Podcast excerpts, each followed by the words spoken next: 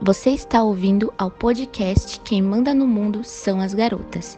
Eu sou a Júlia Ellen, estudante de enfermagem na UFSCar. Eu sou a Lídia, também estudante de enfermagem. Olá, eu sou Maísa, estudante de enfermagem UFSCar. E sejam bem-vindos ao nosso primeiro episódio, Papo Calcinha, desvendando o ciclo menstrual. É incrível como em pleno século XXI ainda existe um tabu sobre a menstruação. Muitas meninas e até mulheres sentem vergonha ainda de falar abertamente que está menstruada ou na TPM, sendo que é um processo natural de praticamente todo mundo que tem útero. Isso deixa um questionamento, pois eu acredito que a maioria das mulheres não gostam da menstruação por não saberem como ela funciona e da importância dela para o corpo feminino. Esses tabus servem para diminuir as mulheres e para quebrar eles, a gente vai precisar de algumas informações. E aí, para desmistificar a menstruação, nós, estudantes de enfermagem, decidimos explicar um pouco de como funciona o ciclo menstrual, para assim tentar mudar a visão dessas mulheres e fazer com que o assunto seja mais naturalizado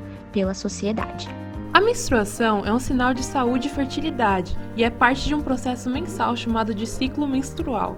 O ciclo menstrual é um processo fisiológico que acontece durante a idade reprodutiva da mulher. Ao falar sobre esse tema, imediatamente pensamos so somente na menstruação, porém, ele é muito mais do que isso. A fertilidade feminina também está associada ao ciclo menstrual e à estabilidade dos hormônios sexuais. Desde milhares e milhares de anos, as mulheres conviveram e convivem com esse evento contínuo, tão indispensável para a gravidez. Entender como funciona o ciclo menstrual auxilia as mulheres que desejam engravidar, bem como as que não querem ser mães no momento. O ciclo menstrual é dividido em três fases e todas são responsáveis pelas mudanças biológicas do corpo feminino. O primeiro dia da menstruação marca o início da fase folicular, que dura de 12 a 14 dias. Durante esse período, o endométrio, a membrana mucosa que reveste o útero, é expelido porque não há gravidez. Devido às contrações uterinas, muitas mulheres apresentam cólicas nesta fase. O corpo começa a se preparar para um novo ciclo. Para isso, a hipófise estimula a produção do hormônio folículo estimulante. Esse hormônio tem a função de estimular o crescimento dos folículos, que é a estrutura de desenvolvimento dos óvulos. Após sete dias, os folículos começam a produzir outro hormônio essencial para a fertilidade feminina, o estrogênio. Sua presença é muito importante para preparar fisicamente a mulher para a gravidez. Ele atua no útero, tornando o endométrio mais espesso e mais fácil aceitar embriões. Apenas um folículo se torna o folículo dominante, o único folículo totalmente maduro. Ele será liberado na próxima fase do ciclo menstrual. Na fase ovulatória, a ovulação é o evento principal do período de ovulação, que ocorre no 14º dia do ciclo menstrual.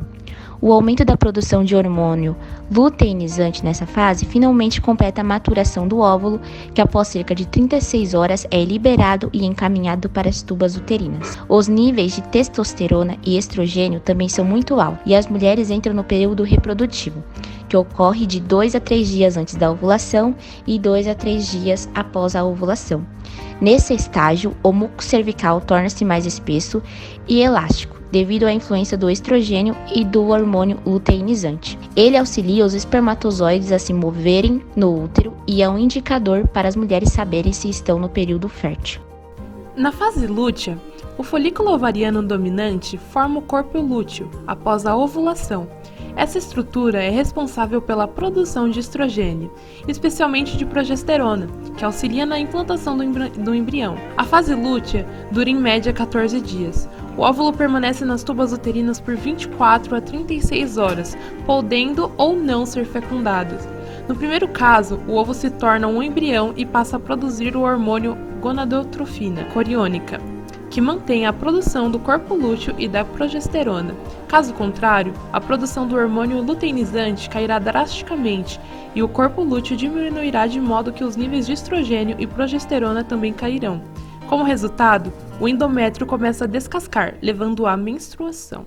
É assim que o nosso ciclo menstrual funciona.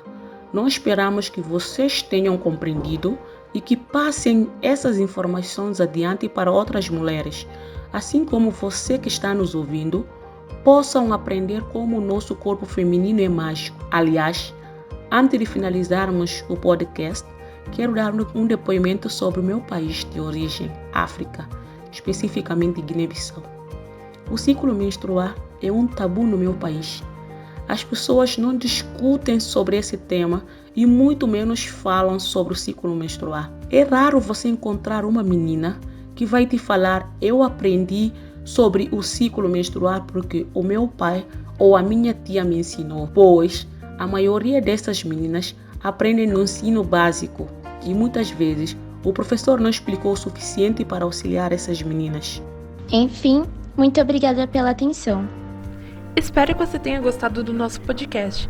Nós nos vemos no próximo episódio.